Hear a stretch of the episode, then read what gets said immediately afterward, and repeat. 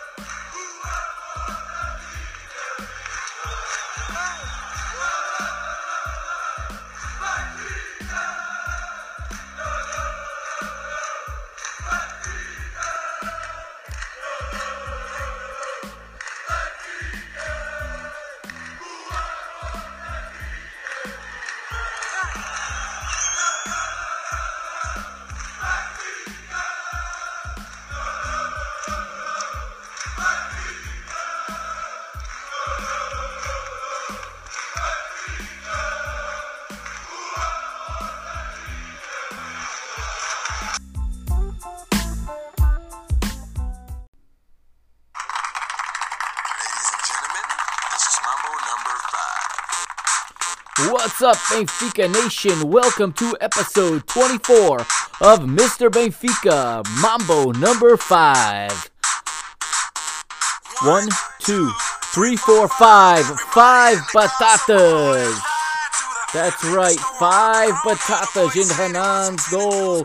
Benfica win the Super Cup for the eighth time in history. Ladies and gentlemen, welcome once again. My name, of course, is Mike the Mr. Agostino, and I am your host once again for Mr. Benfica.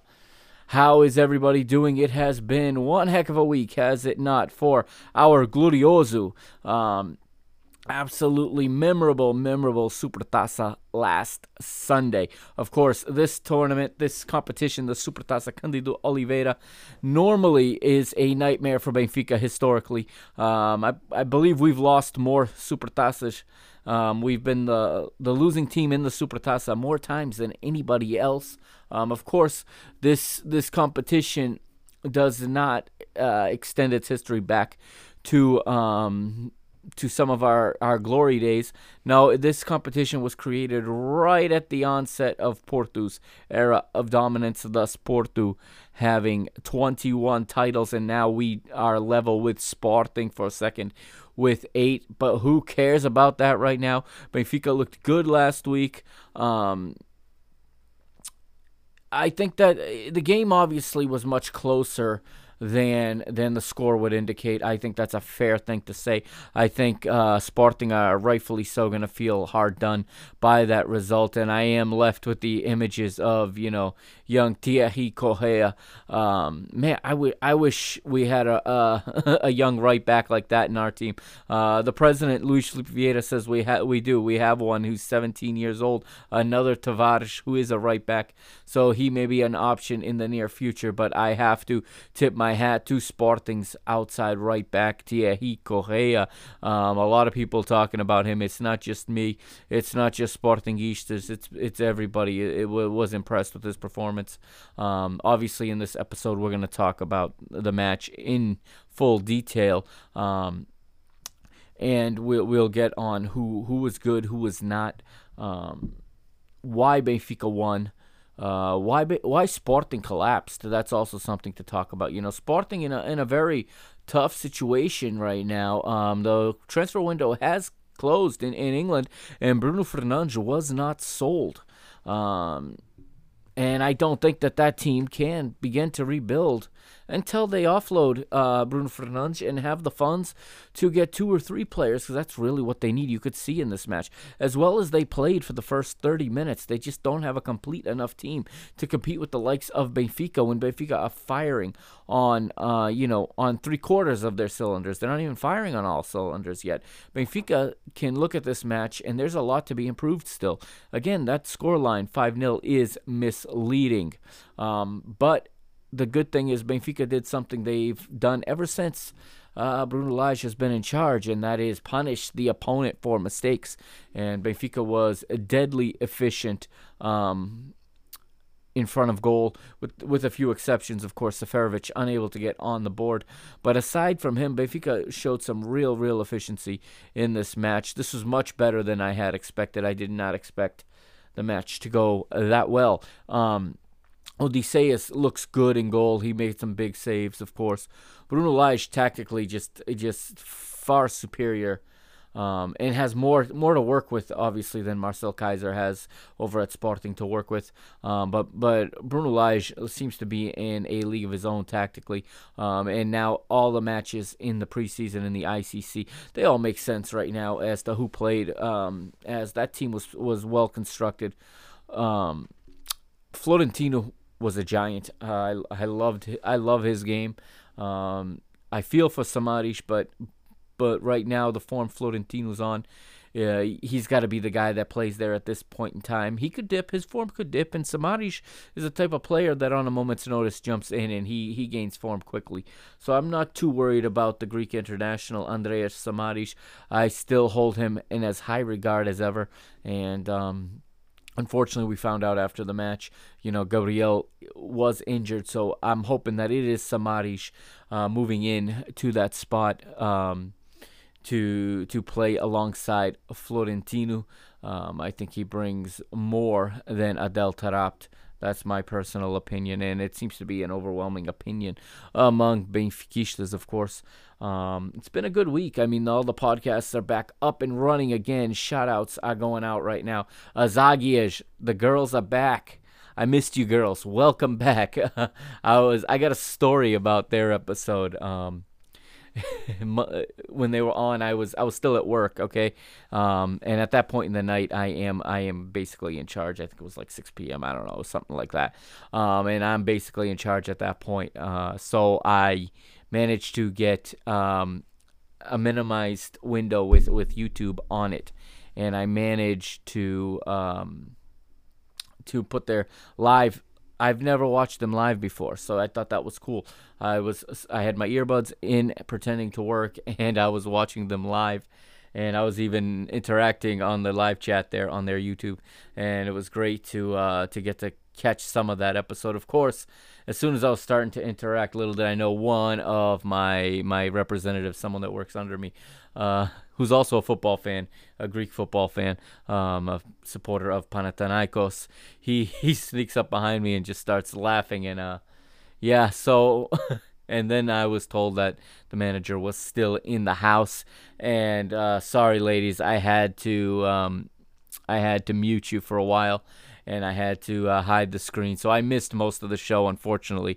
So I was chiming in with basically irrelevant comments trying to to stay active in the program. But I did catch you on the podcast the very next morning. Great show from the girls this week. Of course, Benfica podcast, as always, top notch. Uh, the return of Steve Santos this week. If you guys haven't heard it, go get it right now. Benfica podcast, um, wherever you get your podcasts. All right, a great episode. Uh, Steve brings his his top notch analytical skills, uh, Chalk Talk, back to the show this week. Um, not sure if he's going to become a regular. It doesn't sound like it, but he did make the special appearance, and it was great to hear him uh, once again. For those of us that, that like the Chalk Talk, obviously. Uh, Three Tugas were back this week, and uh, I only caught that earlier today, and I actually recorded most of the podcast you're about to listen to before I had heard it, or I might have had um, a couple of different I might have had a couple things to say, but but it's all good. And I got to say that um, the Sportingista on Three Tugas, Mikey, he he was good this week. Um, I thought his analysis was was on point, very very honest, very very um, accurate assessment of both his own team and of and of ours. He was very accurate on his assessment of Benfica, in my opinion, and um, as well as obviously on his Sporting, as he knows that team better better than I do. But uh, I was really impressed with him this week. He was really on fire. Had good points. He's passionate. Um, very good episode of Three Tugas this week. Um, also, Benfica FM. Uh, caught that earlier this week. I'd love one day to be on a on the on the concurso Ed Carlos. Uh, I had a few of those right this week. Okay, I had a few of those right this week, but I knew. But I'll I'm gonna save my answers in case you know should that ever happen. Who knows? But um, it was a great episode, and I agreed with a lot of their analysis as well. Esquerdo. I had a tweet this week where I listed off my playlist on that day. I think it was Tuesday or Thursday. I don't remember. And uh, I listed off the playlist of everything I was gonna listen to at work that day, and uh, all those podcasts obviously were in there. And lateral esquerdo, as always. Um, as always, they just just just blow me out of the water with their analysis. Um, I agreed with with what they were saying as well. Um, really, just all around a good week, good week of podcast listening, good week of Portuguese soccer talk, good week of uh, you know getting ready for the start of the Liga NOS coming up now in less than in less than 16 hours or so. Uh, first match of the season was played tonight. Belenenses SAD Gold City drawing nil nil with I believe Portimonense uh, nil nil. Also, um, when I recorded the news portion of the show that you'll hear in a little bit. I uh, this news had not broken yet or had not been uh, finalized, but I can say it now. Benfica B striker Zé Gomes. That's right, Zé on loan to Portimonense, if I'm not mistaken. That's where he's going to go on loan this season, and maybe it's an opportunity for him to get some good first team minutes in the first division, and maybe he can refine that form he had as the 16 year old that led Portugal to the U17 uh, European title um, that team really is is showing to have a lot of skill and a lot of talent and depth as those players are starting to make their way into the first teams of their respective clubs. Um, also got a, a message this week from listener, of course, Neil up in, in Toronto. What's up, Neil? Um, my answer: no, no, no, no. He's asking everybody. If you listen to the shows, if you listen to the, all the podcasts, he's he's basically uh, he's reaching out to all of them. He's got he's one of the active listeners and one of the feedback givers in pretty much all of them, and he's asking everybody what their thoughts are on Adel Taarabt maybe taking on inheriting the number ten, and I am not on board. Sorry, Neil. I I, I hope you're right.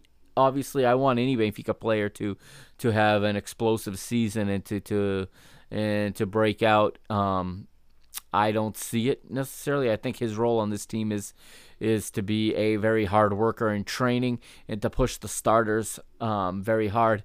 And when needed to come in and bring energy, I don't see him as a number 10. Um, I agree with Cynthia from Azagiish. I think the number 10 jersey, now that Pizzi is not the one, is not going to wear it, should be um, put away for the season. We can revisit this subject next season. Um, I'm a I'm very much a traditionalist when it comes to that. I hate seeing the some of these numbers. I hate seeing Florentino out there with 61. The man is a legit starter. He needs to be wearing a proper, you know, a proper number for a defensive midfielder, a 6 or a 4. Some 6 is, is the 6 is is Ruben Dias, so I think the 4 should be the jersey now being worn by um by Florentino just like uh, you know, Claude Makélélé did all those years ago at Chelsea. Um, I think the four is, is a perfect jersey. Cesc Fabregas has also worn it at different stages of his career. He's not really a holding mid, but it is a, a, a number that midfielders will wear, and I think that uh, Florentino deserves a different number than 61. No lie. Um, also, you know, why isn't Andre Almeida wearing the two by now? I mean, he's been the right back for, for 10 years. Why is he still wearing 34? I'm assuming he wants to keep it at this point. Um, uh, 97 on Ferro, I would I would have changed that already. That's you know that's gonna be that should be a lower number at this point. Um, Yuri Ribeiro left with 15. I think the 15 should have gone to Ferro. I don't know why they keep these kids with these these youth team numbers um, or the B team numbers. I understand it on the B team. I don't understand it when it comes up to the A team. Uh, once a guy has broken into the first team and had a, a, season under his belt where he's been a starter and he's an in, undisputed starter, the way that uh, Ferro and Florentino seem to be this season, uh, I would I would absolutely put them in lower numbers. That's just me. What can I say? Um, but that's my take on it, Neil. No, I don't want to see Taarabt in, in the number 10 not not this season, not really ever. Uh, I'm not trying to hate on the guy, but he just does not have the characteristics that I view a number ten to have. Okay. Um, so uh, that's kind of what, what we're dealing with this week. Obviously, it's all about the Super Cup this week. We got some got some audio to listen to. I got some some audio at the end of the show where you're gonna hear from Bruno Lage. You're gonna hear from Pizzi. Uh, also, we're gonna hear uh, the call from Antena U a couple times on a couple of the goals and. Um, what what a, just what a a result and I I do have to say um, I do have to say that this has to be absolutely devastating for Sporting and for their fan base. And I know their fans are angry. And um, I know that they were interviewing a fan outside the stadium who said, you know, the the biggest asset that Sporting have are the fans. The team. He basically said the team has sucked for so long, yet here we are every time and this particular fan had driven from Germany all the way with his kids to see this Super Cup, to see his team somewhat humiliated. Oh, not somewhat. The the scoreline is humiliating. Although, like I said, I don't think they played so poorly that that scoreline was uh, was merited. But that is that is the game of football. Sometimes, sometimes the ball goes your way. Sometimes it doesn't.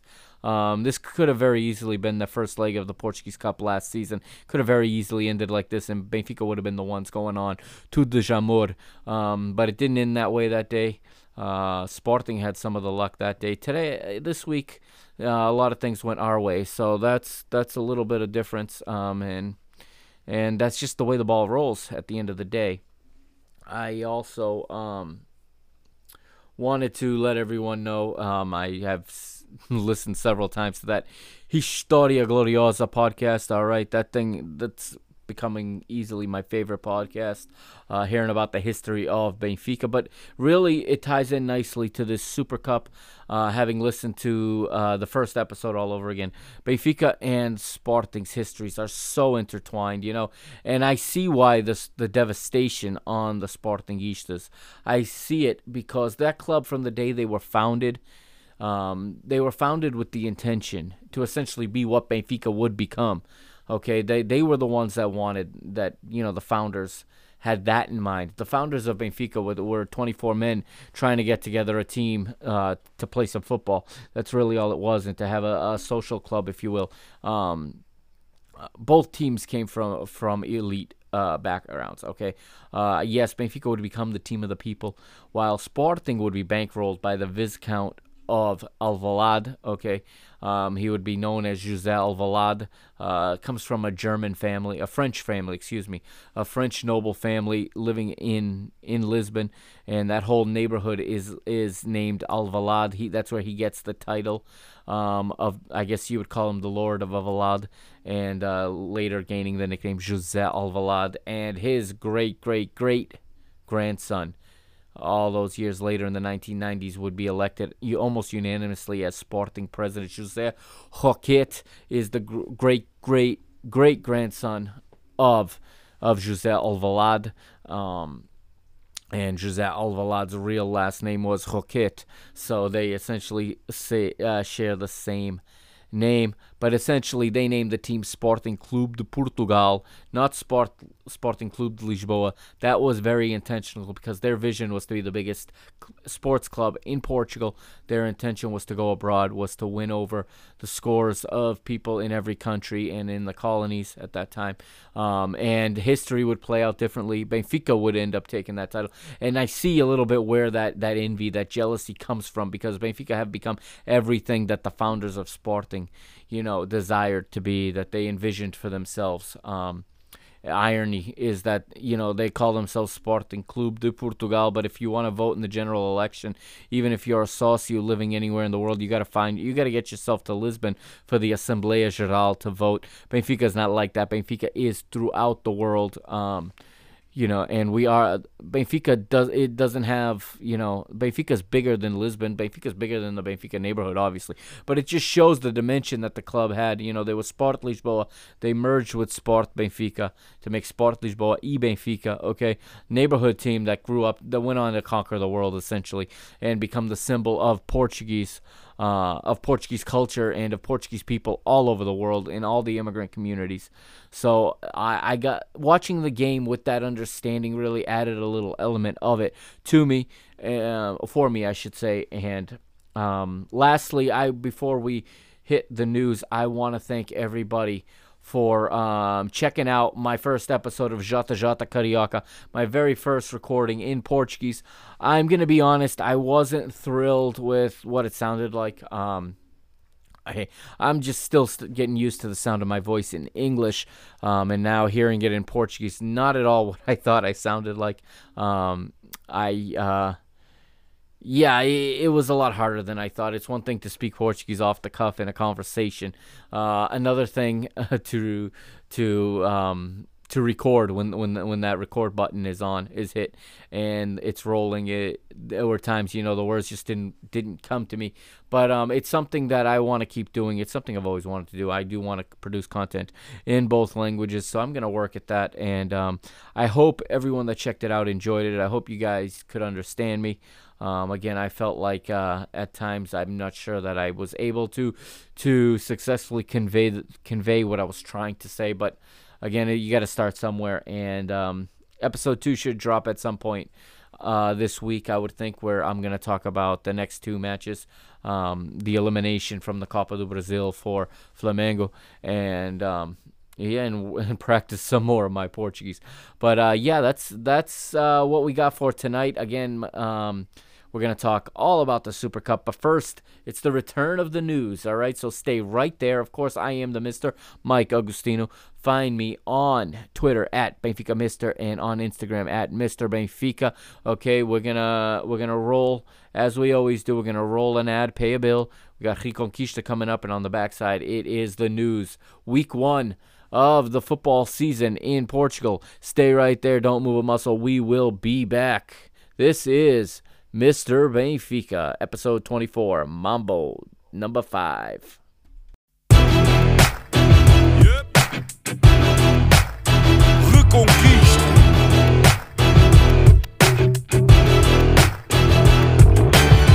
Passo a passo, o caminho é duro. Temos muita história, mas ainda mais futuro. Conto com dificuldade em cada jornada sofrida. A glória da vitória tem que ser bem nutrida na reconquista do que é nosso por não por fazer o que podia ter sido feito. Se queres a nossa força, sabes que estamos contigo. Em casa ou fora, nós somos o eterno abrigo. Sabes que estamos contigo. Nós somos o eterno abrigo. Ouve a nossa voz, o querer de todos nós. A fé que não se explica. Carrega Benfica, carrega Benfica. Ouve a nossa voz querer de todos nós. A fé que não se explica. Carrega Benfica, carrega Benfica. Ouve a nossa voz. O querer de todos nós. A fé que não se explica. Carrega Benfica, carrega Benfica. Ouve a nossa voz. O querer de todos nós. O querer de todos nós. Manto sagrado é peso Não carregas sozinho em cada esquina há um vizinho. Sente o carinho do Algarve até ao Minho. O vermelho pinta a tuga e é isso o teu colinho. Na reconquista do que é nosso por direito. Que não fico por fazer o que podia ter sido feito. Se queres a nossa força, sabes que estamos contigo. Em casa ou fora, nós somos o eterno abrigo. Sabes que estamos contigo. Nós somos o eterno abrigo. Nossa voz, querer de todos nós. A fé que não se explica. Carrega Benfica, carrega Benfica. Ouve a nossa voz, o querer de todos nós. A fé que não se explica. All right, without further ado, let's get into the first edition of the news for the 2019 2020 season here. Uh, we're going to start it off with uh, news this week. Um, finally got a confirmation. I'd been reaching out to Gol TV for, for a while. Um, finally got confirmation when it showed up on my Fubo TV listing. Um, never did hear back from Gol TV, but it is official. Liga NOS returns to Gol TV Espanol in the United States this year. That's right. Liga NOS returns to La Pantalla de Gol TV, as they say. Um, it will be in Spanish again, as it uh, has been the past two seasons. Of course, Benfica's home matches remain on BTV as well. The choice is yours where you like to hear it. Um, Benfica also offloaded Chris Willock from the B team uh, yesterday on loan to West Brom, where he will join Krovinovic.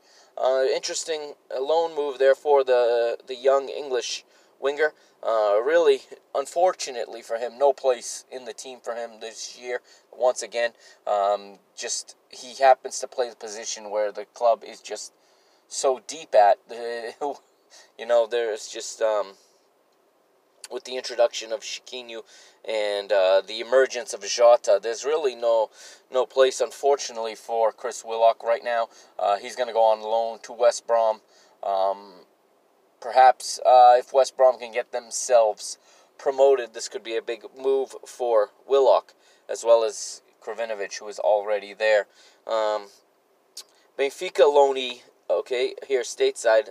Keaton Parks named NYCFC's Player of the Month for July. So that's that is promising because Keaton was having a hard time there at the beginning of the season in finding playing time.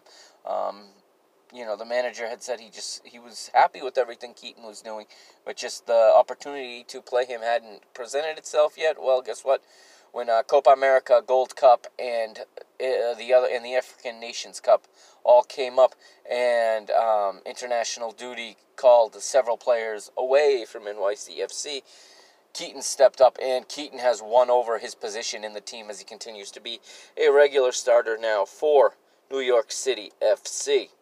Also, in the news this week, João Cancelo's move from Juventus to Manchester City will mean 1.8 million euros in solidarity payments to Benfica, as Benfica, remember, is the his youth club and is the club uh, where he did his his uh, where he did his formation, if you will, where he um, Benfica is his homegrown club, and therefore Benfica entitled to 1.8 million in solidarity payments.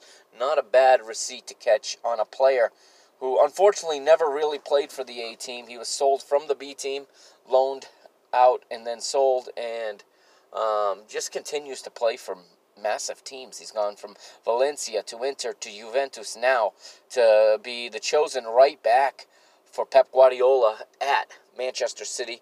Best of luck, of course, to uh, João Cancelo, who, for me, when he's on form, is one of the top two or three right backs in the world and um, uh, a staple in the Portuguese national team. I think Portugal actually has two of the top five right backs in the world. In my opinion, maybe I'm a little biased, but I think Nelson Semedo, also a Benfica product, is also um, in that in that um, category even if they don't necessarily agree at the Camp Nou.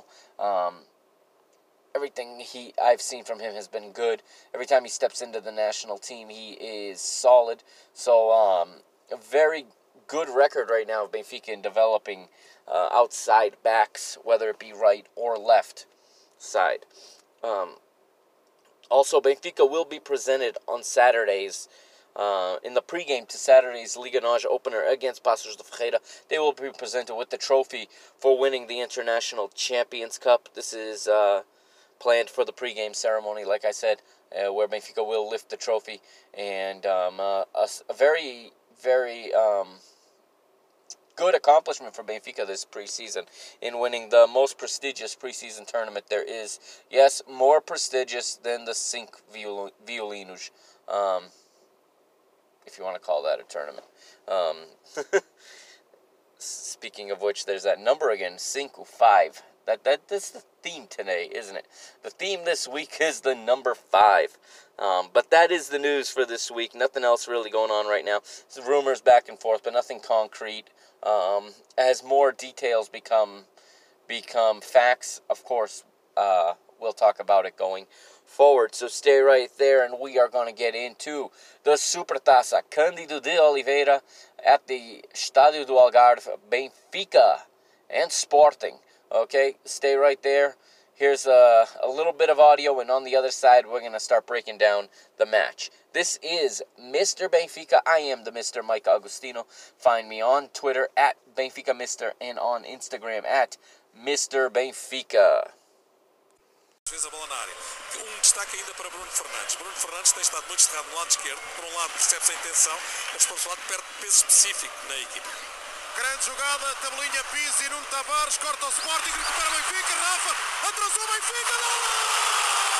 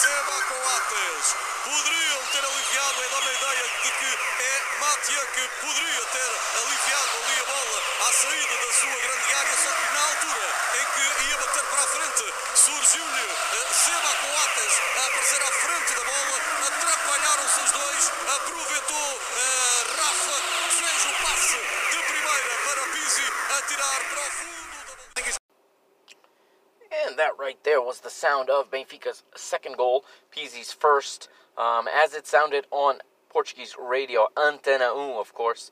Um, and we will get into we will get to that point in the first half very shortly. But uh, that's what it sounded like across uh, the radios all over the world, wherever people were tuned in to Antena 1.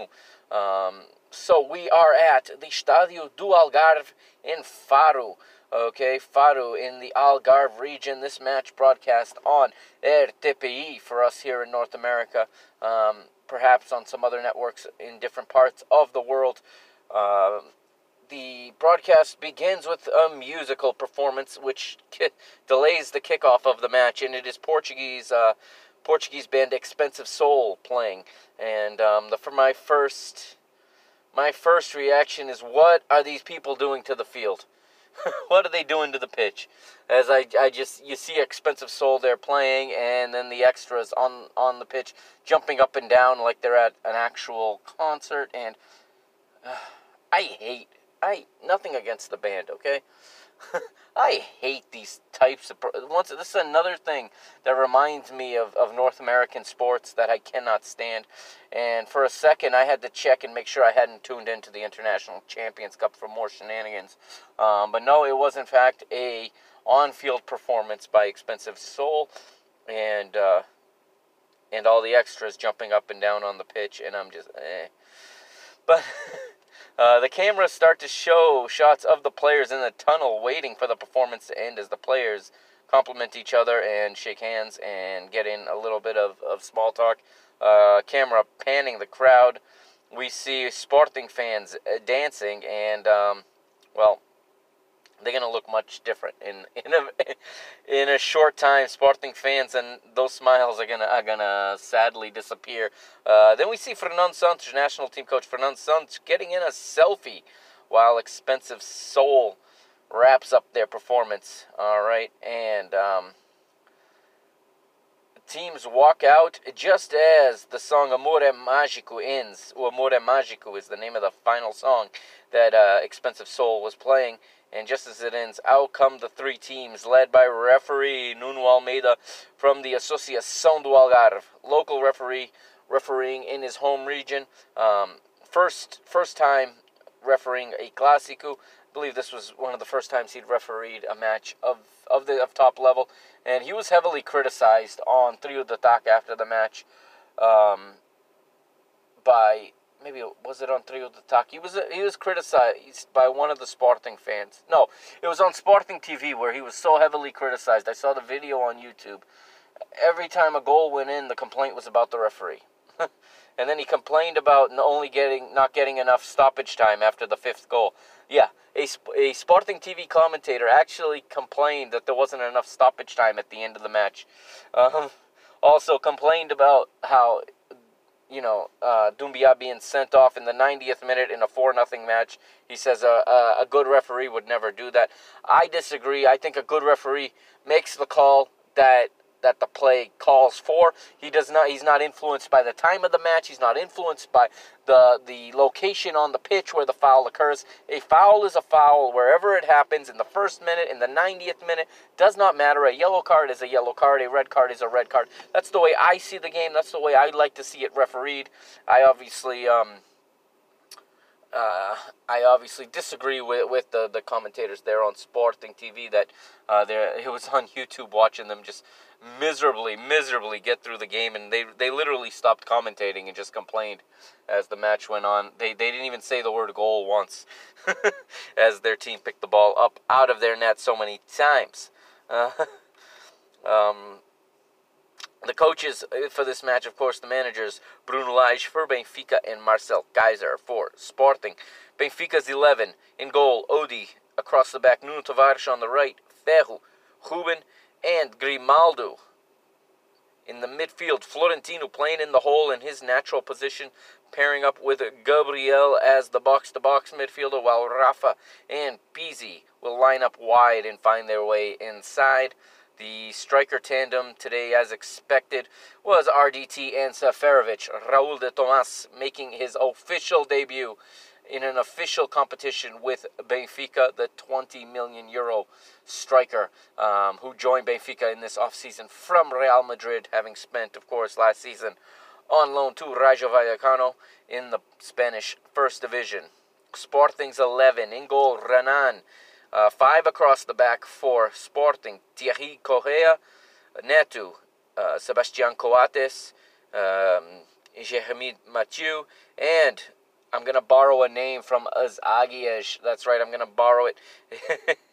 Acuna Matata, the Lion King, at left back for for uh, Sporting. Acuna Matata. Uh, in midfield, Wendell, Doumbia, Rafinha. Uh, um, yeah, Wendell Doumbia and Rafinha, sorry, a three-man midfield with Bas Dost and Bruno Fernandes playing in attack. Um, and Sporting playing with the old-fashioned sweeper in this match. Neto, uh, no, sorry, Coates functioning as the sweeper, the libero, if you will. Um, interesting, interesting decision by Keizer to come out this way against Benfica. Um, not really the time to be experimenting, but uh, I think he felt his team very overmatched in this game, and I think what he what Keizer was thinking is with the way that Rafa and Pizzi start outside and come inside and score so many goals, the idea of putting a three man, three central defenders with a sweeper and two stoppers, if you will, was the idea was to plug up that space and prevent those um, those two midfielders, especially from coming inward, trying to clog the middle. But uh, it was a decision that, that I think for, for a large chunk of the match seemed to be to be beneficial for Sporting. But over time, Benfica did find their chances, and once the gates were blown open, um, it was a formation that left Sporting quite handicapped, and it was hard to dig out um, until Keizer, of course, made the necessary substitutions later. Um, the captains for the match, Pizzi and Bruno Fernandes for the coin toss. All right, as the PA announcer gets both sets of fans fired up. Uh, kickoff goes to Sporting. It gets started by Bas Dost. In the first minute, Nuno Tavares pl- uh, plays a ball for Pizzi, and it is hooked right out of bounds. Um, as the young defender uses again his preferred left foot, which is to the inside because he's playing as a right back, and already he just does not have the angle to make the pass he was trying to make on it. That pass has to come off his right foot. And um, I don't want to sound like I'm picking on this young kid, okay? Um, because I this is not his fault. He is not a right back. He's being asked to do something because there's nobody else available, okay? Um, this is very concerning for me. Even after this match, I'm very concerned about that side of our defense, about that side of the field, because he's out of position, and Pizzi uh, does not bring much in, in way of, of uh, defensive shape or defensive quality. Uh, I expected Sporting to attack that side a lot more than they did um, with Acuna and with Bruno Fernandes playing on that side. I was shocked that Sporting were so unsuccessful over the course of the 90 minutes at attacking that side of the pitch. Um, later in the first minute, still Pizzi gets a cross off, but it's cleared by Machu. Uh, in the second minute, Sporting comes down Benfica's right side, like I just said, and this time it's Bruno Fernandes walking in, and his cross for Bas Dost is misplayed by Ferro. Ferro gets gets there first, but Ferro has no chance to set his feet, and while he's in motion, he tries to knock the ball out for a either a corner kick or clear it wide, and he ends up putting a shot on his own goal that is saved fantastically by Odie. Vlachodimos, the goalie for Benfica, avoiding an own goal and giving a corner right off the bat to Sporting. All right, and but Fernandes' corner is dealt with and cleared by Ferro, who who picks himself up quickly after that error. Um, and interestingly enough, for, for like a minute to a minute and a half here, Benfica's left side corridor, Grimaldo and Pizzi were lining up on the right, while Nuno Tavares and Rafa were playing on the left here. And this was the way that they set up to defend Bruno's corner. Um, it was a it was a set piece def- defense. So this might have been something Benfica was working on on the training pitch during the week to prepare for this match. And uh, a few minutes later, the, the two the two sets of players swap back to their normal sides there. Uh, Sporting start better than Benfica, I noted. Um, they had two solid opportunities in the first five minutes. And in the sixth minute, Nuno Tavares misplays the ball, and Bruno Fernandes fires a first time shot from about 30 yards. No trouble for Odysseas, though. Um, the ball goes out. Eighth minute, uh, RDT goes down at the edge of the penalty area. Referee signals to get up in Sporting counter, but the counterattack would be broken up. It was the first of many plays broken up by none other than Florentino Luis in Benfica's midfield. Absolute rock in midfield for Benfica. Uh, eighth minute, Neto clear he clears out RDT from behind um, as the Spaniard was trying to turn goalward on a on a driven pass from Gabriel Nuno, uh, Luis Neto, excuse me, comes in and just absolutely clears him out. Eleventh minute, Rafinha cuts into cuts it into his preferred left foot, and he has Thierry op- uh, overlapping him. But Rafinha decides to keep the ball, and he pays for it when he is dispossessed by the midfield rock that is Tino. Florentino Luis again winning another ball, destroying another attack um, that Sporting had going. And I think Rafinha would have been better suited to play the young Portuguese outside back Thierry Correia um, as he was overlapping into wide open space. Instead, decided to keep the ball on his left foot, and he paid the ultimate price. To, um, I also noted at that point that Florentino, Nuno Tavares, Thierry, and Luis Neto are all playing in their first derby match. So this was a big day for the four of those guys. 13th minute, Pizzi tries to thread the needle to Grimaldo, but Sporting intercept and counter again through Rafinha, who again is stopped by who else? Florentino Luis breaking up another counter. That's what this guy does. He does it better than anybody else. And right now, I that is why he is in there over Samaris. Um, I think you're going to see the best of Florentino is going to be in the Champions League, in the games where he's going to be called on even more to play his game, which is this this game of destroyer. This he everybody's criticizing his, his inability to go forward.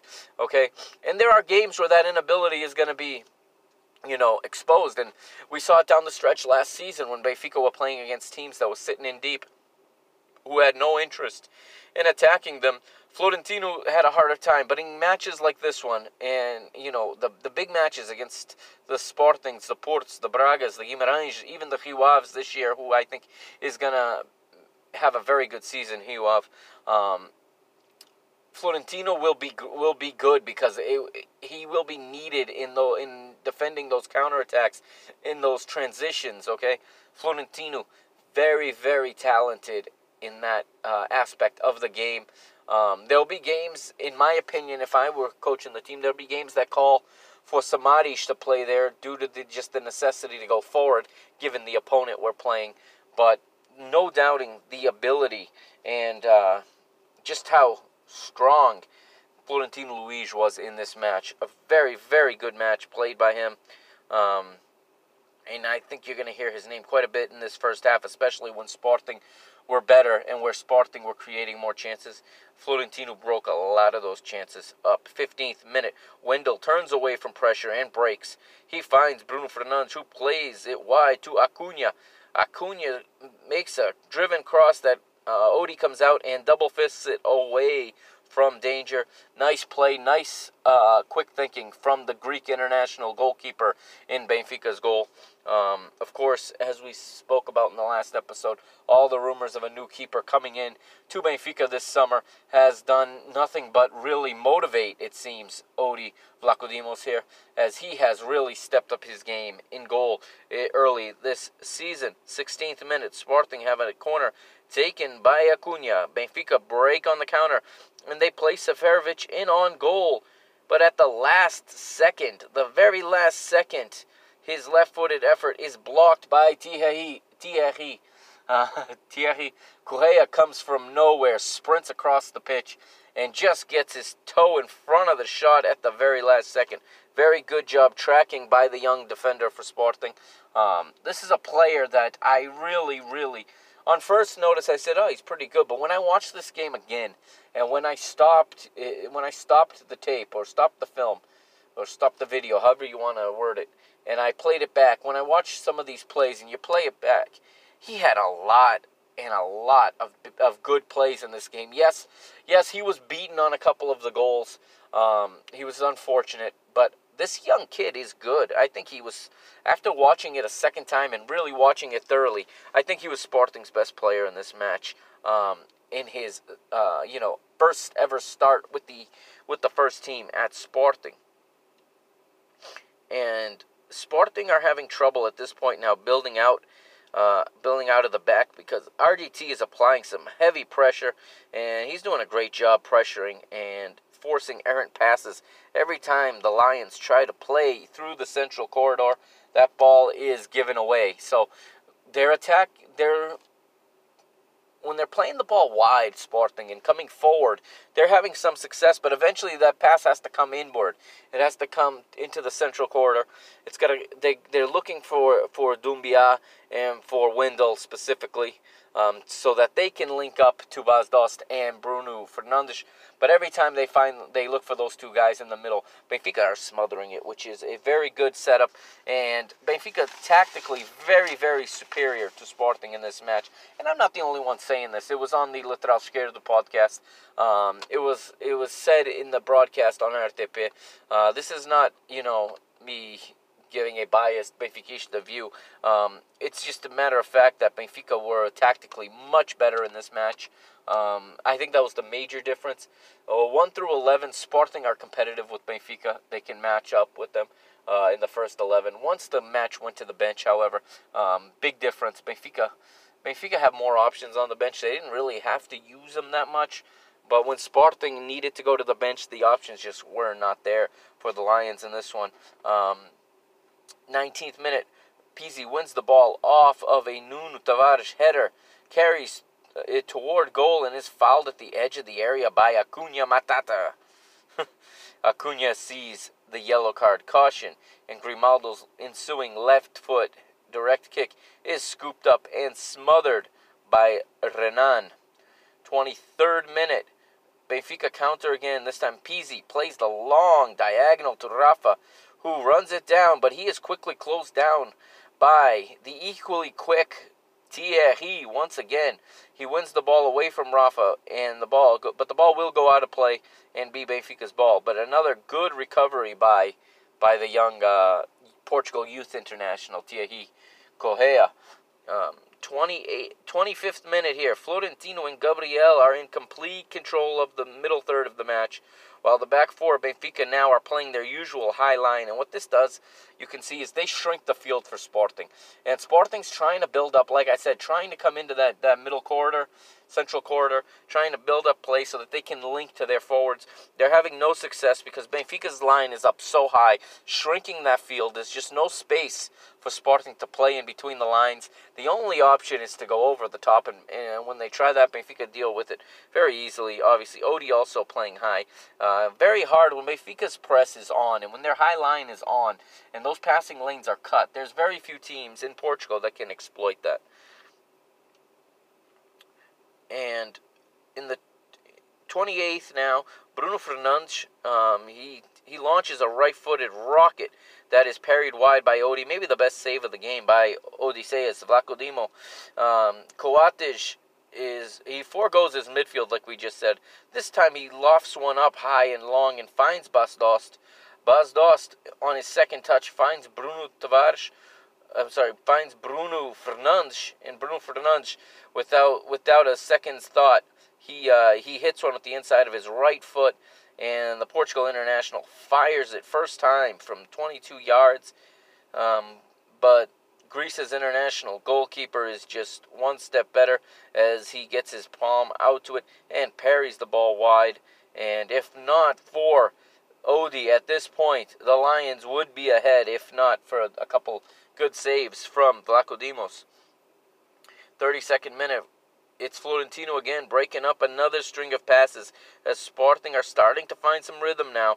And after a good phase of possession in Benfica's middle third, it's broken up by Florentino and, and Benfica deal with it and move out, um, move out in possession of their own.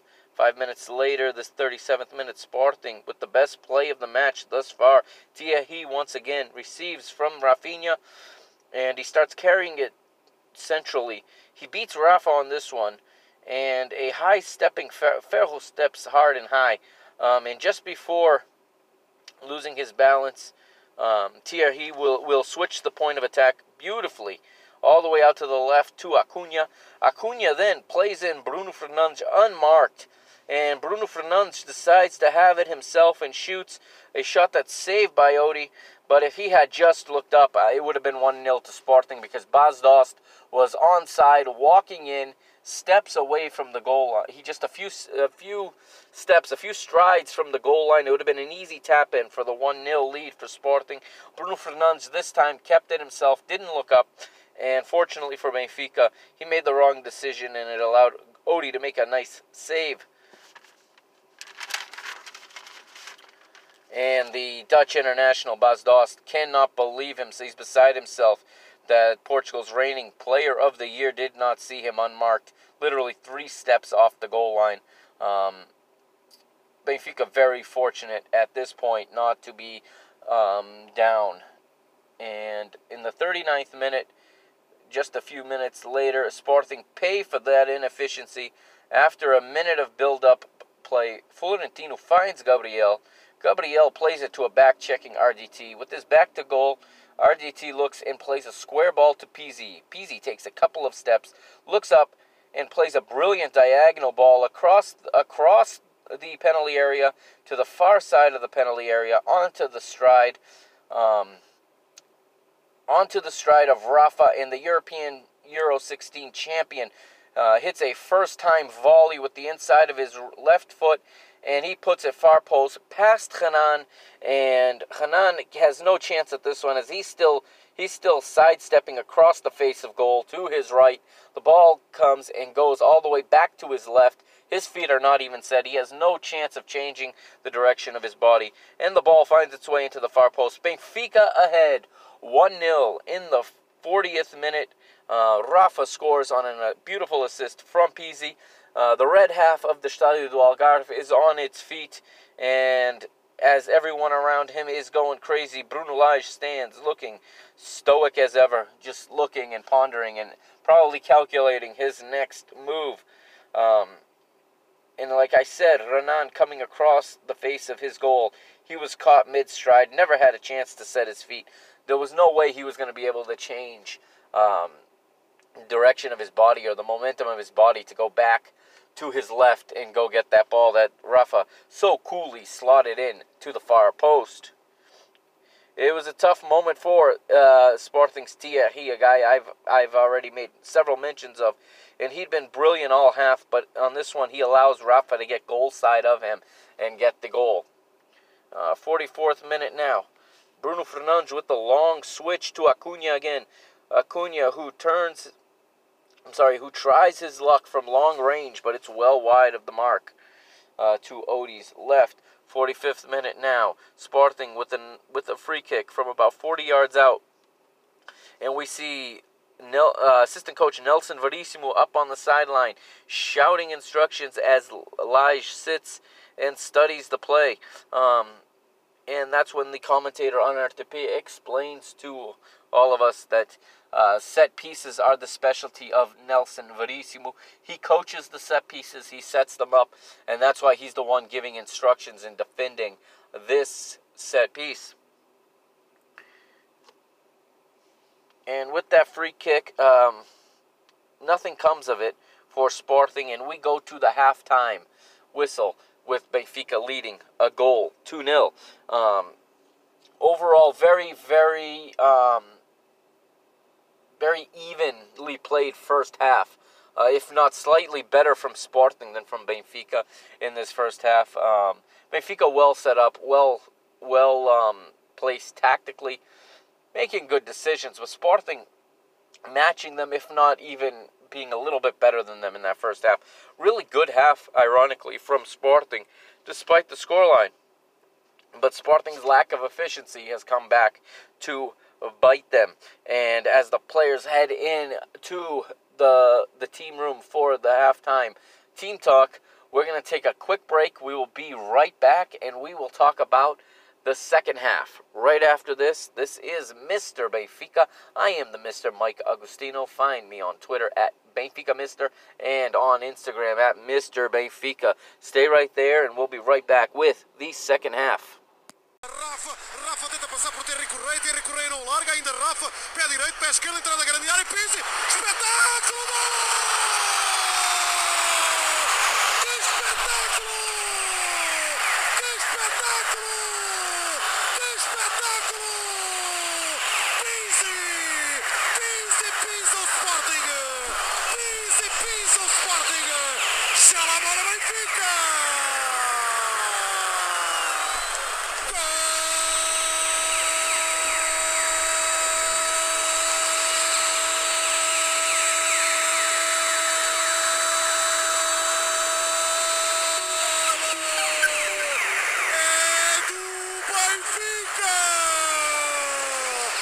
Jogada!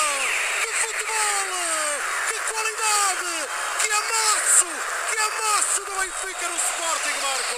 É, e dá-me a ideia, Alexandre, de que para a equipa do Sporting o jogo já poderia acabar eh, por aqui. Enorme, grande a velocidade no ataque do Benfica, a não dar hipóteses. Rafa a isolar, vindo de trás, Pizzi na passada, na cara de Renan Ribeiro, atirou para o fundo da baliza. Está feito o quarto do Benfica. And welcome back to Mr. Benfica. It is the second half now, and we're returning to the Estádio do Algarve on RTP. Daddy Yankees, com calma. Eu quero ver como ella manea is playing, right? And it's a it's a remake of the great great 90s hit Informer by the one Daddy Snow. That's right. Shout out to the six once again. I seem to be shouting out Toronto every week on this show. Um, and I'm, I haven't even talked about the NBA yet this season. But yes, shout out to the six Toronto, Canada. Um, Snow, a product, uh, the rapper Snow, a product of that great city.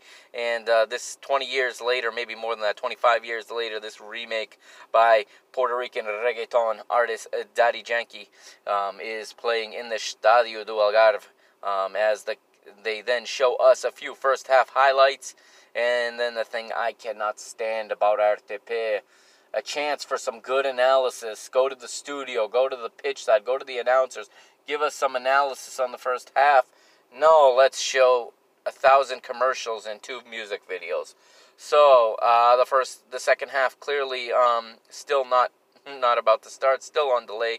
Four, five, six minutes later, we see players return to the pitch. First, it's the Sporting players coming onto the pitch, onto the pitch. Excuse me, as the camera finds its way to the Tribuna Special, the the the executive uh, suites or the luxury suites, the presidential suites, if you will, as we see three presidents uh, standing together. That's Luis Filipe Vieira, president of Benfica, Frederico Varandas, president of Sporting, and of course, President Marcelo, President da República de Portugal, the Portuguese president, Marcelo um, also in the tribuna with the club presidents. And Benfica are late coming out of the changing room. They're the last team out. Rafa, the last player out onto the pitch. And Seth gets us started by playing the ball back to Tino. And the second half is underway. And Grimaldo goes in the book less than one minute in for a foul on Rafinha. Uh, 46 minute here. Thierry once again zigzagging through the Benfica players until he is met and stopped by Ferro. Um, another chance created by the young wide player from Sporting, the Sporting Academy product, Thierry Correia. Uh, of course, shares a first name with a very famous attacking player from France. That's right. We all know who that is. Um, 50th minute here. Ferro now cautioned by referee Nuno Almeida for a professional foul on Rafinha, stopping the Lions' counterattack early in the second half. Uh, one minute later, 51st minute, Rafinha again, this time splitting Nuno Tavares and Gabriel. But the Brazilian's left footed effort is way off the mark and uh, does not trouble Odysseas at that point. Benfica, again, a little bit on the back foot to start the second half. Uh, 54th minute, RDT fires one uh, from some distance, but it's right at Renan as we're told that substitutes begin warming up for both teams at this moment. 57th minute, excellent switch um, of the point of attack by Gabriel. He plays a long ball horizontally to Grimaldo, but Grimaldo uh, is a step. I don't want to say he's lazy, but he's he's uh, a little unalert there. Um, his his his alertness is a little off, and he is quickly robbed by Thierry Correia, who was quicker to the ball, and he was able to play it off Grimaldo, and it would go all the way out for a Sporting goal kick. Another good play by the young Portuguese defender. Uh, 57th minute. Still the 57th minute, I should say. Rafa carrying from left to center, finding an open Pizzi in the central corridor. Pizzi gives a beautiful heel flick to Nuno Tavares, who plays right back to Pizzi into space. Uh, Pizzi plays first time back to Rafa, but and Rafa tries to continue the give and go all the way into the box, but his touch is a bit heavy, and it's it's uh, swept up by Coates. But Coates, in his um, clum- he clumsily takes the ball and dribbles right into Mathieu. They collide. The ball is there for Rafa, who keeps running after the, the poor pass, or after the bad touch, I should say. Wins back the ball, plays it to Pizzi, who's wide open and who slots a first time shot in for the goal, right footed, in step, on the inside of his foot, to Renan's left. Renan has no time to react. Uh, that close to the ball. Again, Renan's feet not set as he is slightly shifting left, and the ball go. Or I should say, slightly shifting to his right, and the ball goes to his left. He has no chance to get his body square and to launch it the other way, and he's very late in getting across to it. By the time Renan gets down to his left, the ball is already in the back of the goal. Benfica lead 2 0 as uh, they score right in front of their supporters at the, I believe that was the south end of the Stadio do Algarve. And the Benfica fans are beginning to sense that uh, the Super Cup could be ours at this point. Sporting looking a little confused and looking a little frustrated and hard done by the current result as they don't feel and I would agree to an extent that they have not played poorly enough to be down 2 0. However, their mistakes have absolutely cost them. Whether it was their mistakes in the attacking third and finishing or in the defensive third, this was just a horrible, horrible bit of, of play from their back line here. As I noted, Pizzi makes it 2 to 0 after uh, from Rafa after Sporting's defenders reenact a three stages comedy set trying to play the ball out of that area. Um, Coates dribbles right into Mathieu and they collide with each other. The ball squirts out perfectly for Rafa who's still who's pressuring and Seven Nation Army is blasting from the PA as the crowd is on their feet and the Aguias add to the lead. One minute later, RDT plays Rafa in. Sporting players stop, raise their hands for offside. The referee's flag is actually up, but play continues. Rafa tries to square to Pizzi. Pizzi can't quite get a good touch on it. Not sure it was the best pass either from Rafa, and nothing comes of it. but Bruno Fernandes is cautioned on the play for protesting um, as the referee's assistant puts his flag up and then quietly takes it down after Nuno Almeida does not give the offside. Um, it looked pretty obvious that had this ended up in a goal, uh, VAR would have called it back, assuming that VAR was in use in this match. I, I believe I heard them say that this is one that VAR would have called back. Um, 62nd minute now, Pizzi dispossess, dispossesses uh, he dispossesses Wendell easily as Sporting are trying to play out of the back despite the pressure. And Pizzi finds RDT. RDT shielding the ball, going for a spin noob. And Sebastian Coates comes in with an absolutely criminal challenge. Um, absolutely no chance of getting anything but RDT's legs in this play. The Uruguayan was lucky to stay on the pitch after this, as this was definitely a foul worthy of a sending off. Referee settles for the yellow card caution and gives the free kick to Benfica, um, perhaps five to seven yards uh, in front of the the top of the penalty area. It was a nasty leg scissors challenge from Coates. Uh, his his right foot comes in and makes contact, doesn't get the ball, and just for good measure brings the left leg across and absolutely just scissors uh, Raul de Tomas's legs. Um, I don't know, honestly, how he stayed on the pitch after this tackle. This was brutal. However, he would pay the ultimate price. Uh, and, you know, one minute later, Grimaldo's left footed free kick goes around and over the wall, dips down, kisses off the left post, and though Renan gets a finger on it, there's no keeping that ball out with the spin that was on it, um, spinning towards goal. Uh, it just spun right off of his hands and into the goal. Benfica ahead 3 0 now, and Sporting hit panic mode. And at this point, I am thanking Coates for, in the span of five minutes, completely handing the game to Benfica because that's exactly what he did. As an experienced central defender, that is absolutely pitiful from the Uruguayan international.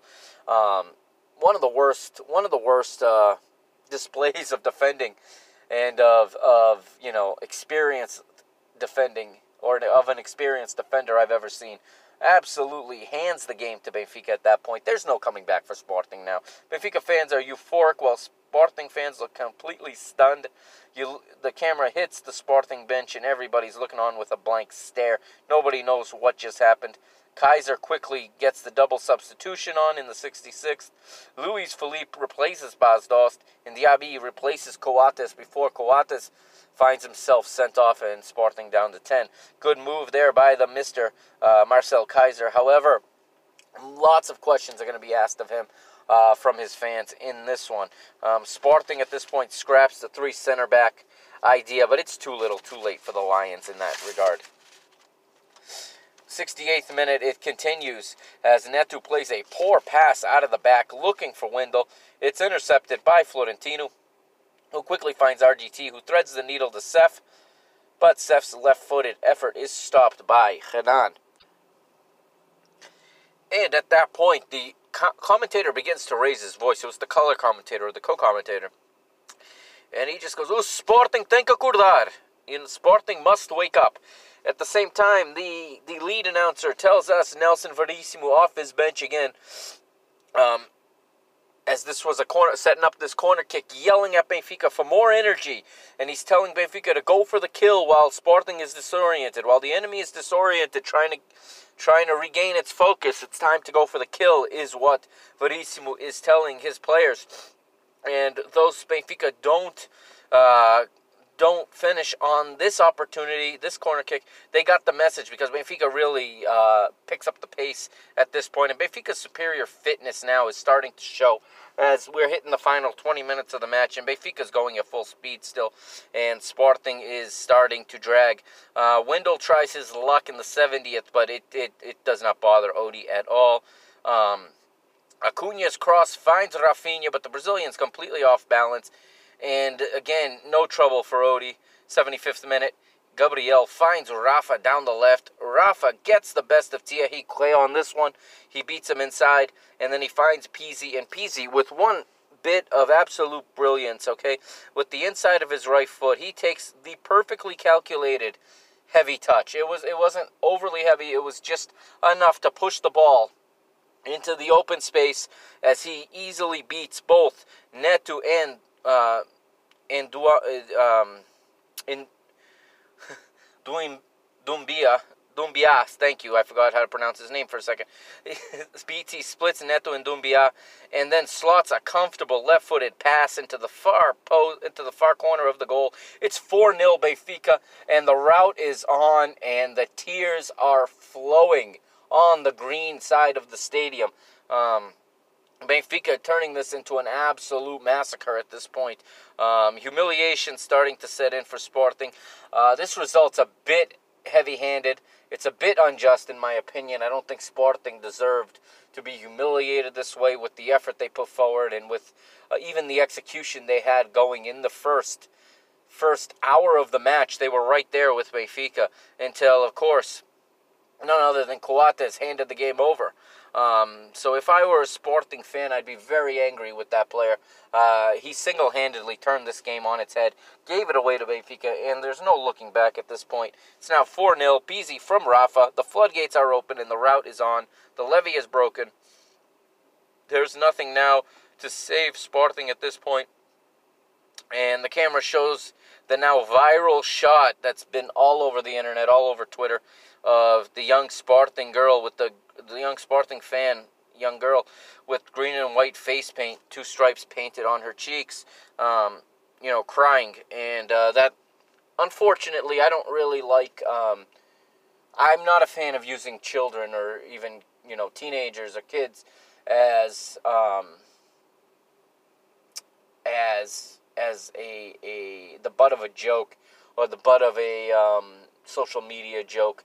Um, you know, we all we all feel and we all experience the game differently. And um, listen, if it had been Benfica down four 0 uh, uh, there's plenty of, of young fans that would have had the same face and had the same tears rolling. And I don't think they deserve to, to be worldwide viral, you know, memes of them crying like that. Um, unfortunate uh, part of the game there, but nonetheless, um, it tell that picture tells the story of a thousand words, and uh, an abs- absolutely deflated fan base for Sporting at this point.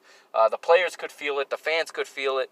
Keizer, he he has the stare on his face, and it's a it's a look I know. I've been there, and it's just a what have I done kind of feeling. It's like did I did I set my team up for this? And and no doubt Keizer's a good manager. He's a good coach. And there's no doubt there was some serious reflection on his part as to whether or not he felt he uh, he set his team up for failure. We all we live with that when we when we it's it's the the good with the bad. You know, you you get the credit sometimes for setting up your team to, to victory, and sometimes the truth is, as a manager, you make the wrong decision even with the best intentions, and you set your team up for disaster. And I think that's what happened to the Dutch uh, manager in this matchup. And of course, he ran into just. a a team in Benfica that since Bruno Lage has been in charge have have just punished teams, you know, um, mercilessly uh, for mistakes. The the hundred plus goals last year, a large number of that, a large percentage of that, was just, you know, punishing teams for mistakes they made near their goal. Okay, Benfica are just deadly in transition. So if you give them a chance to go into transition, you're in big trouble. And uh, Benfica would show that in this match. 80th minute now, and this is when concern comes in. And I know some have criticized Bruno Lage's lack of subbing or holding on too long to sub, and perhaps that's a fair a fair criticism here, as in the 80th minute in his first game back. Gabriel goes down injured once again in his first official match back, and he could very easily have been off the pitch at this point. I understand why he wasn't. The, the, the manager's trying to get him his fitness back. He's trying to get him ready for 90 minutes. He's trying to get him match fit.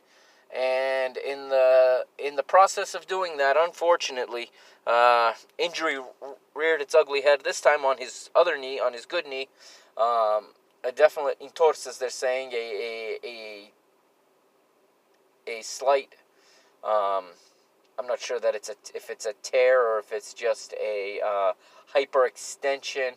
Um, I'm not sure exactly the severity to his his injury. I'm not that good with the Portuguese medical terms. Um, I usually have to look them up. But uh, it is said that it will be four to five weeks on the shelf for Benfica's very, very important number eight. And um, very frustrating for those, for, for the team, for the player, for the fans who just see how important this player is. Um, obviously, Lage would make the substitution now due to injury as Chiquinho comes on. Gabriel comes off. Um, and a minute later, Taarabt would replace Pizzi as Pizzi hands the captain's armband to Ruben Dias. Before that, though, RDT's cross makes a brilliant cross with his right foot across the face of goal to a sliding Seferovic, who gets all of it on his right on the outside of his right foot, sliding for it. But Renan makes a fantastic save to keep that one out and to keep it at 4 0 for the time being.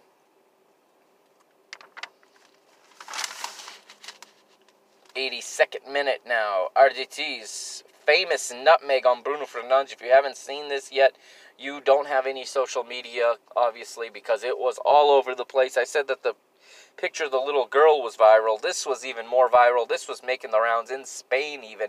Uh, the Spanish uh, publication, Marca, was commenting on this and sharing this on their main website, RDT nutmegging, completely playing between the wickets of Bruno Fernandes and making the supposed 70 million euro uh, player look quite um, quite average. And to be honest, uh, Bruno Fernandes disappeared in the second half.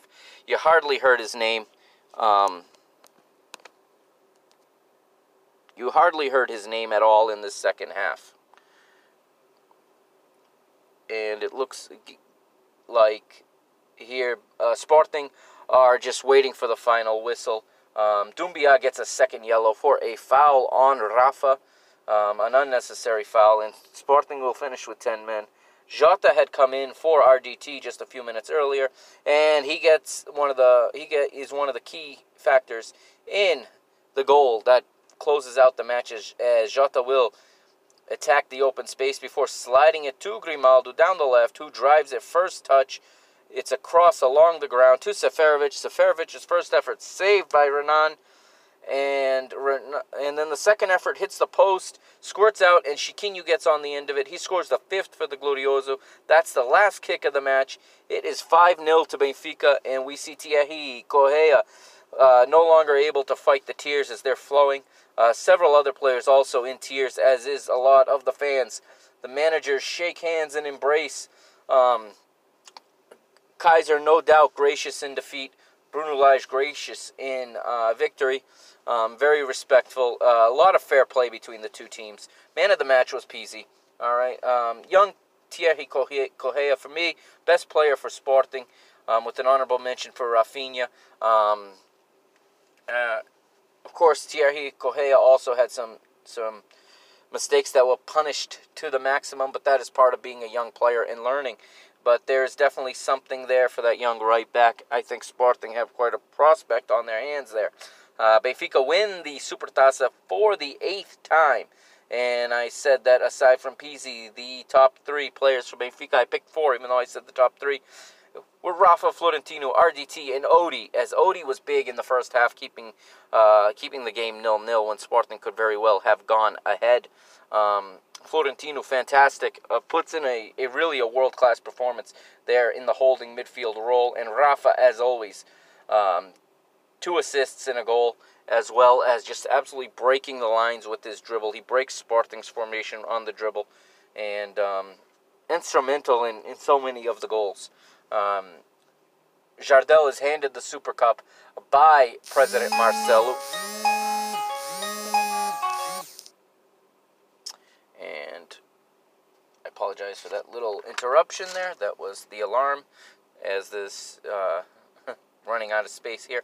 But um, stay right there. We got we got a little bit more to talk about. Okay, I got some audio for you coming up. Uh, we got some comments from the coach and the players, and then I will be back on the other side to conclude episode 24 Mambo number five of Mr. Benfica. Stay right there. I am the Mr. Mike Agostino. Of course, remember on Twitter at Benfica Mister and on Instagram at Mr. Benfica. Don't move a muscle. I'll be right back. Para muito boa noite. Andréia de Magalhães em direto para a BTV. Parabéns, antes de mais. Eh, E a pergunta vai um bocadinho nessa análise também, além desta vitória e desta conquista. eh, Gostava de ouvir a sua análise aos cinco golos do Benfica e ao trabalho que foi feito durante a semana. Hum, antes de fazer a análise, hum, também ter a oportunidade de dedicar esta vitória aos nossos adeptos, que connosco, jogadores, equipa técnica, estrutura, hum, sofreram na, quando fomos eliminados da Taça de Portugal. Mas a vida é mesmo assim e a nossa treinadora é assim. Ah, Quando perdemos, não somos, não somos o- os piores, e não é agora por termos ganho a supertaça que vamos ser eh, o que é que quer que seja. Somos os mesmos e é nesse registro que nós, pelo menos eu e a minha equi- equipa técnica, ah, vamos continuar. A análise de- do jogo, na minha opinião, e olho mais para aquilo que foi a performance da, da nossa equipa, acho que foram 30 minutos muito, muito, muito, muito fortes ah, da nossa parte, em que pressionámos muito, mudámos a nossa forma de pressionar para também dar uma forma surpreender ahm, o Sporting. As coisas correram muito bem durante esses 30 minutos. Ahm, e depois dos 30 aos 60, ahm, uns muito bons e outros bons. E, e depois, à medida que o resultado foi com gols foi, foi crescendo, a partida ficou, ficou a nosso favor e é, e é dessa forma que chegamos a esse, a esse resultado. Por isso, eh, tão importante é vencer este troféu de início da época, como também para nós é hum, verificarmos que aquilo que tínhamos prometido até, até este momento, que era, primeiro, uma entrada forte na época, e acho que conseguimos, hum, e depois é de aproximar a equipa, quer em termos coletivos, hum, da forma de jogar, da intensidade de jogar, uh, tentar aproximar a nossa, a nossa imagem àquilo que foi deixado uh, do ano passado. Por isso, estamos plenamente satisfeitos com, com isso. Vamos terminar agora. Um erro no jogo. Ainda bem que essa jogada não deu gol, porque, porque o Pizzi encarregou-se de falhar. Certo, mas, eh, mas eh, parece-me que foi até o único momento eh, de, de erro de arbitragem. E lá Deixa- está a deixa- só- do só rematar mais- e do Sporting. Não, só, que- só queria rematar mais uma coisa. Uma das imagens que, que a RTP nos deu já no, no, no- no- no pós-jogo é para mim uma imagem daquilo que devia ser sempre o futebol. Florentino faz parte da equipa que ganhou por 5-0, Thierry Correia faz parte da equipa que perdeu por, 5 por, por 0-5 e Florentino foi abraçado a Thierry Vamos Correia. ouvir o tempo todo. uh, Pizzi e João Gilberto. Eh, um velho entendimento cria sempre novas dinâmicas e hoje foi assim. Sim, é verdade, foi eu e o Rafa, a verdade é que nos entendemos muito bem, mas mais que falar do, de mim e do Rafa, acho que o mais importante é enaltecer o trabalho de toda a equipa desde o primeiro mi- minuto, acho que fomos ah, claramente superiores ao Sporting, o Sporting tem uma, bela, uma belíssima equipa, ah, bons jogadores, jogadores com muita qualidade, mas acho que desde o primeiro momento nós fomos muito superiores, com e sem bola, e acho que isso ficou demonstrado no, ah, no marcador, acho que foi uma grande vitória da nossa parte, uma vitória justa, e dar os parabéns a toda a equipa, não só pela pré-época que fizemos, mas também por este jogo que foi, foi realmente fantástico. Olha para a primeira parte com muito equilíbrio, depois vê o resultado evoluir para este 5-0 na segunda parte. Deu a ideia que foi até fácil na segunda parte para o Benfica. Como é que vocês sentiram isto lá dentro? Não, fácil nunca é, como é óbvio, como já disse, estamos uma grande equipa com excelentes jogadores, ah, mas o que eu acho é que a nossa equipa, a nossa maneira de jogar, a nossa maneira de estar em campo, acho que tornou as coisas ah, mais fáceis. Ah, jogamos de uma maneira simples, eficaz, fizemos golos bonitos, golos com, com muita dinâmica e é isso, é enaltecer também estes, estes adeptos fantásticos nos apoiaram desde o primeiro minuto e, ah, e conquistamos o primeiro troféu e esperemos nós que seja o primeiro de muitos troféus esta época. Campeonato ganho ano passado, entrar com 5-0 nova temporada, o que é que promete esta multidão encarnada que veio aqui ao Algarve? Ah, O que nós prometemos é o trabalho diário, é dia a dia, trabalharmos sempre no máximo, darmos sempre ah, tudo o que nós temos em cada, em cada treino, em cada jogo, e é isso que nós prometemos. Então, queremos sempre jogar com a qualidade que jogamos hoje, uh, e vamos certamente fazer um, um grande campeonato porque temos excelentes jogadores. Muito obrigado. Pisa All right, and that was some post game comments, starting with Bruno Lage in the press conference um, after the match, where he spoke about how he felt. Also, you got to hear from Pizzi in there. So let's start with Bruno Lage. I um, I'll paraphrase what he said in those notes. Bruno Lage said, First off, we dedicate this victory to our fans and our supporters who suffered with us last season when we were eliminated from the Portuguese Cup. Um, and he he stated that that still is, you know, the team still um, remembers that and they still keep that with them as they work to improve. And he said, you know, but that's football. When we lose, we're not the worst team in the world, and it's not because we won this game in this manner that we're we're any different now. He um, he's stressing the consistency of Benfica, and he's also reminding fans that sometimes things go your way and sometimes they don't. Uh, like I said up on the top of the of the program, you know, sometimes sometimes the ball rolls your way, sometimes it doesn't, and. Uh, this Super Cup result could have very easily been the first leg of the Portuguese uh, Cup semifinal a year ago, and um, and you know, conversely, um, the second leg where we lost to Sporting could have very easily been what played out tonight. Also, had had Sporting got on the board first, had they had Odie not come up with some big saves, could have been a much much different match. And of course, like I said in the in the analysis, had Coates and a lot of people are blaming Mathieu. I, I hold Coates much more uh, responsible for that debacle in the back especially his his foul after it was 2-0. You know, at 2-0 you really gotta gotta dig deep and you gotta work at it and you gotta go for it. But but you know, at two, what you can't have at two 0 is five minutes later have your center central defender making a reckless tackle like that when when the other team has a, a very dangerous uh, set piece free kick taker like Benfica have with Grimaldo. Um, he also says that he's he Bruno Lage credits Sporting for the first 30 minutes of the match. Um, at that point, he believes also, like I said, that Sporting were a bit better than Benfica at that time. But um, going after that, from 60 to 30, it was a very very even played match, and then from 30 on, Benfica took control as Sporting's heads were down, and it looks like the team kind of gave up a little bit.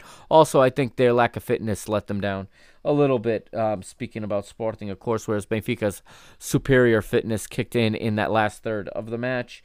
Um, Bruno Lage finishes by saying, you know, that uh, he finishes by saying that what this win means real most the most important thing this win means is that the team is where they want to be right now and that they're in position to start the season strong which is one of the main objectives is to start the season strong this season. Um, after that you heard a few words from a journal well he's not a journalist he's a commentator um, from João Gobern on Trio d'Ataque on RTP. He's the Benfiquista on the Trio d'Ataque panel, and uh, he he made sure to to mention, and I wanted to include his words. Um, as he recognized Florentino's fantastic uh, gentleman-like sportsmanship. Um, of course, we've all probably seen the video by now. Uh, Sporting's Thierry Correia, you know, in tears, fighting the tears, and his buddy from the youth national team, Florentino, uh, Florentino Luis, finds his finds his friend and he's consoling him, and it was a great attitude, great, um, great expl- uh, a great display of fair play in this matchup. Um, these two teams clearly, the players and the coaching staffs clearly respect each other. This is much different than some of the Benfica Sporting matches we've seen in the past, and uh, there was a real, from both sides, a real nice display of of fair play in the match. Pizzi was next. He was in the zona mista or in the flash interview um, on the pitch post match um, before he received his man of the match award. And Pizzi said that Sporting have a strong team with great quality, but tonight we were better. That's his his first line. And then he, he goes on to say matches like this are never easy. When he's asked if this was an easy win, he says matches like this are never are easy, but Benfica Benfica's attitude and our self belief, um, they turned this match easier. Uh, we we now will we now vow to continue to work every single day to keep getting better. That was his vow to the fans, and those were some of the post game comments. All right, we're gonna go into some statistics before before we um, close out the show this week. All right. I'll start actually with the player ratings first, and I am using goal point this season. I have switched over. I'm trying this out this week. Uh, this is the program the guys at Benfica After 90 use. I really like it when I watch their show. So, um, and also they have player ratings on matches where, where uh, FotMob does not, including this Supertaça. So, uh, Dimos earning a 7.2 in goal. Nuno Tavares a 5.2 as a right back. Not not as not great, but he also was not a liability. He did enough. Um, Bruno Fernandes got in twice down that side, but he also um, aside from that, he really he he did well enough. So I'm not gonna beat on the kid. Like I said, he he is a left-sided player. Not his fault. He's been forced to play on the right here, and I'm not holding against him any of these performances. Ruben Dias, a 4.7, a little bit of a low rating for Ruben Dias. Um, with a 5.3. Grimaldo, the left back, 7.2, one of the higher uh, rated players in the match. Gabriel, the center mid, with one of his lower ratings of 5.8. Um, his partner Florentino, 6.2, one of the one of the good good uh, ratings in the match. And I thought Florentino was was even better than that, to be honest with you. I thought he was better than a 6.2. He does a lot of the little things that statistics don't show. He does a lot of things off the ball. He, his positioning is always on point, and uh, he just he's just such a destroyer of the other team's uh, play, and he, he destroys so many attacks from that holding midfield role. Rafa with the 7.8. Pizzi, the man of the match, with the 7.9. Uh, Haris Seferovic, a disappointing night for him. 4.9 was his rating, while Raul de Tomas, RDT, with a 7.4. Uh, Sporting's ratings, um, nothing really, really to, to clamor about. They're all in the fours and fives. I'm not going to go down each player. Um, some more. P- so here's some statistics for Pizzi that the that goal point is showing. It's Pizzi with his 7.9, two goals and an assist three three shots, two of them on goal. And uh, let's see. We'll move on to the statistics as we've got. All right, so we've got shots on goal. Benfica with 15, Sporting with 19. Um, sh- sorry, that was total shots. Shots on goal, remates enquadrados. 11 for Benfica, 6 for Sporting. Um, dentro da área, inside the box, shots inside the the penalty area. Nine for Benfica, six for Sporting. Um, pass efficiency, 82% for both teams. Both teams with a very high pass efficiency in this match. Uh, duels won. The edge goes to Sporting, 64. Duels won versus Benfica's 46. Um, fouls committed, Benfica 19, Sporting 13. Corner kicks, 5 to Sporting. Benfica with three. Possession, of course, my my favorite stat, right? Like I say every week, the most useless stat. And here's a game where, where it shows just how useless it is. Sporting 51%, Benfica 49. Um, of course, without context of territory, that stat means nothing. And the only and you know just see the the difference between the the stat line that reads goals versus the stat line that reads possession. Clearly, um, possession is not everything. Um, Benfica now move forward as league play starts. Um, probably by the time you're hearing this, uh, the match has already begun. It is Saturday, uh, August the 10th is the day for the first match. It's at the Estádio da Luz. Um, Benfica versus Paços de Ferreira, 4:30 p.m. Eastern Time here on the East Coast of the United States, 1:30 Pacific, and of course 9:30. Yeah, 9:30 p.m. in Portugal in Lisbon um, for that match. Uh, and of course, like I had said, Benfica will be awarded the International Champions Cup trophy before the match. Um, also, uh, the Tickets are pretty much sold out. The, the the club has announced that some tickets are still available on the new secondary market. That's where Red Pass uh, holders resell their tickets to games they're not going to attend, and this is of course at the with the goal of having.